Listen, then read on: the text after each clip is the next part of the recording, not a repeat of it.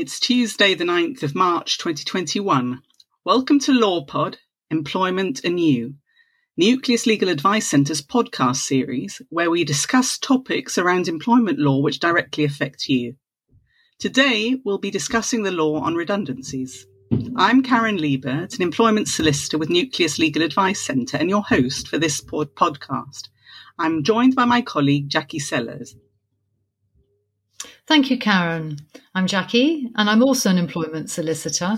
I've worked in the pro bono legal sector for nearly 20 years, and I've volunteered for Nucleus for six of these. Thanks, Jacky. In this episode, we'll tell you a little bit about what happens if your employer tells you that your job is at risk of redundancy, the steps your employer must take for the procedure to be fair, and what you're paid if you're made redundant. If you're worried about being made redundant, it would be a good idea to first find your contract of employment. If there's a redundancy policy or procedure in your contract, then your employer should follow it. And if they don't, this may affect the fairness of the dismissal. If you don't have a written contract, don't worry. The law we're going to talk about will still apply to you. Before we start, we'd like to point out that the law can be, can be a blunt tool, and we know the law might not cover the reality of the situation in which you find yourself. If this is the case, we at Nucleus will be happy to give you advice tailored to your individual situation. We never send clients away empty handed. And even if the law is not the answer to your problem, you'll leave us with some ideas about what to do next. That's right, Karen. At the moment, we're receiving lots of inquiries about health and safety at work, discrimination, and redundancy. You'll all be aware that the government's Corona's Job Retention Scheme, otherwise known as the Furlough Scheme, has just been extended to the end of September. Yes, that's great news. First up, we should explain that the right to be paid a, statu- a statutory redundancy payment only applies if you're an employee not if you're self-employed or a worker. Secondly, you're only entitled to a statutory redundancy payment if you've been employed for at least two years. Any other tips, Jacky? Yes, I have. Check your contract of employment for the employment start date. This might be different to the day you actually started working. If you don't have a written contract, what was your actual start date? And remember that your termination date for the purposes of a statutory redundancy payment is the day your notice period ends, which might be different to your last day at work. If your employer has not given you the statutory minimum notice period, then you're treated as employed until the date the correct period of notice would have ended. And this might mean that you're employed for longer than you thought, and that might affect the amount of your redundancy pay, or even mean you're entitled to one when you thought you weren't. Importantly, if you are a worker or self employed, the law on redundancy does not apply to you. So, if you've been employed for two years and are being dismissed for redundancy, you'll be entitled to a statutory redundancy payment of one week's gross pay for each completed year of service. That is, if you're aged 22 to 40. Unfortunately, a week's pay is capped at £538 until the 5th of April 2021, when it will be increased. You'll get more if you're aged over 41 and less if you're under 22.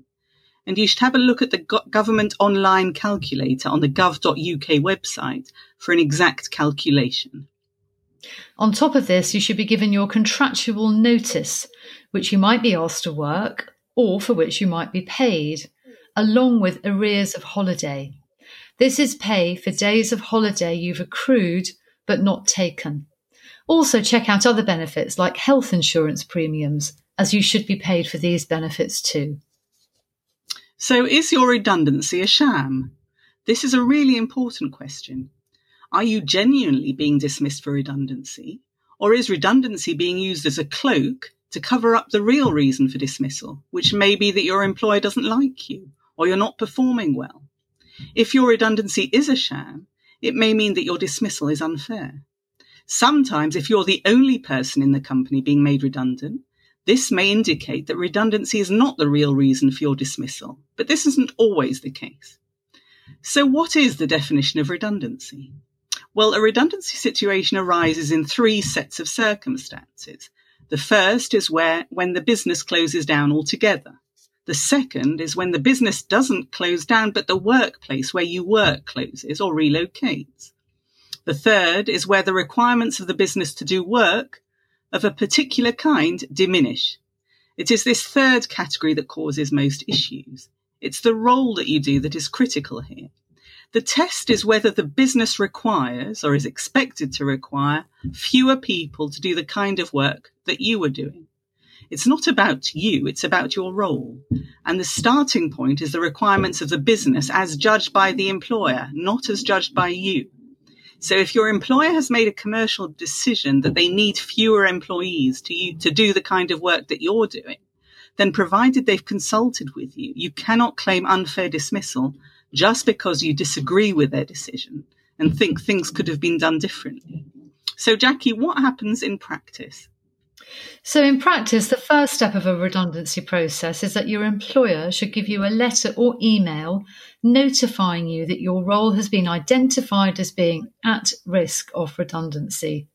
If you work for a large employer, you might be placed into groups and allocated a redundancy rep who will answer your questions. The letter should also set out a timetable for what happens next, and this is called the consultation process. Yes, consultation with employees is fundamental to the fairness of any dismissal for redundancy. At your first con- consultation meeting, your employer should explain to you why your role has been identified as being at risk and tell you the background to the business decision. It's important that you're given the opportunity to challenge the business case and, and that this happens before the plans are set in stone. It's a good idea to make some notes at this meeting You'll also be told how many roles like yours might be made redundant. For example, if you work in a supermarket on the till, is more than one cashier's role at risk of redundancy or only one? Often your employer will create a pool for selection from which a certain number of employees will be selected for redundancy. You have to be consulted on who is in the pool. If you do not think that everyone has been included in the pool who should be, for example, other employees doing a similar role to you, you should be given the opportunity to challenge it.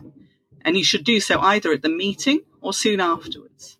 Send an email to your manager and to the person in charge of the process, often someone from HR. If the information that's just been given to you by Karen is not made available at the first meeting, then ask. If you have colleagues who perform the same role as you, you should be told that they're going to be placed in the redundancy pool with you and that each of you will be interviewed and scored against a set of selection criteria. And this is often called the selection matrix. Provided the employer addressed its mind to the creation of the pool and the selection criteria, the employment tribunal is unlikely to interfere with it unless any of the criteria used can be shown to be highly selective and unfair. So, Karen, what sort of things might the employer include in the selection matrix? Well, the criteria in the selection ma- matrix need to be objective and capable of being independently measured, for example, by reference to appraisals, rather than just being based on someone's personal opinion. So if performance is one of the selection criteria, your score should be based on objective evidence, such as your appraisals, rather than on the personal opinion of your line manager, whom you may not get on that well with. The types of things that a good selection matrix would have in it would be attendance, disciplinary records, performance and ability, and possibly length of service. When you get home from your first meeting, dig out your appraisals and have them to hand. If your appraisals have been a bit patchy, the employer should not overly rely on only what your line manager says, and someone else should be involved in scoring you as well. So, Karen, if the outcome is that you are selected for redundancy, is that the end of the story? No, it isn't. Because for a dismissal to be fair, your employer also has to consider if there is another job in their organisation for you called suitable alternative employment. If you are on maternity leave when the decision is made, you have the right to be offered suitable alternative employment before other employees, even employees who may be better qualified than you. If your employer offers you suitable alternative employment and you unreasonably refuse it, that may result in you losing the right to a statutory redundancy payment. So what is suitable alternative employment? You have to assess objectively whether the job is a good match for you, having regard to things like status, duties, location, hours, and wages. So, for example, if the new job involves a drop in status, or a significant drop in wages, or a loss of overtime, it may not be suitable. Your own personal circumstances will be relevant to whether your refusal of the alternative employment is reasonable. For example, if the new job is in a different location and the additional commute will have an impact on your family life, then refusing such a job is likely to be reasonable.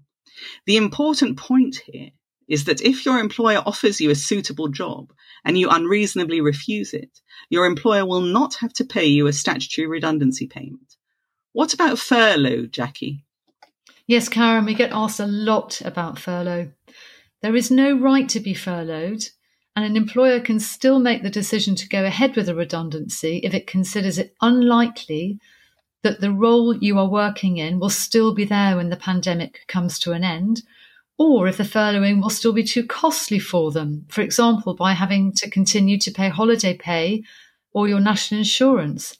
A lot of clients come to us with the understanding that they are entitled to be placed on furloughed, but this is not the case. No, indeed. If your employer makes you redundant but has not gone through a, pre- a, fair process, you may have a claim for unfair dismissal in the employment tribunal. Note, however, that you only have three months, less one day, from the date of termination of employment to send your claim to the tribunal. So if your pl- employment ends on the 31st of January, for example, you only have until the 30th of April to bring a claim. Also, before making a claim, you first have to apply to ACAS for early conciliation, and this affects the time limits. Jacky, could you explain what ACAS is? Yes, I can. ACAS is the Advisory, Conciliation and Arbitration Service run by the government to resolve workplace disputes. Early conciliation is the process whereby a conciliator from ACAS will call you and then call your employer to see if it's possible to find a resolution to your dispute before you make a claim in the tribunal. You have to go through the early conciliation process before you can apply to the tribunal.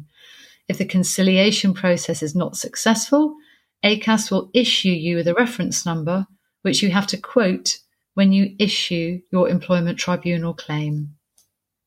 Finally, if regrettably your employer decides to make you redundant, don't delay in making an application online for universal credit to start from the day your notice pay runs out. We hope we've covered the basics of redundancy if you have any more questions, please call us on 0207 373 4005. Email us at employment at nucleus.org.uk. Have a look at our website, www.nucleus.org.uk, or check out our socials on Facebook and Instagram at Nucleus Legal Advice. Tune in next time for a discussion about how to calculate what your claim may be worth. Until then, goodbye and thanks for listening.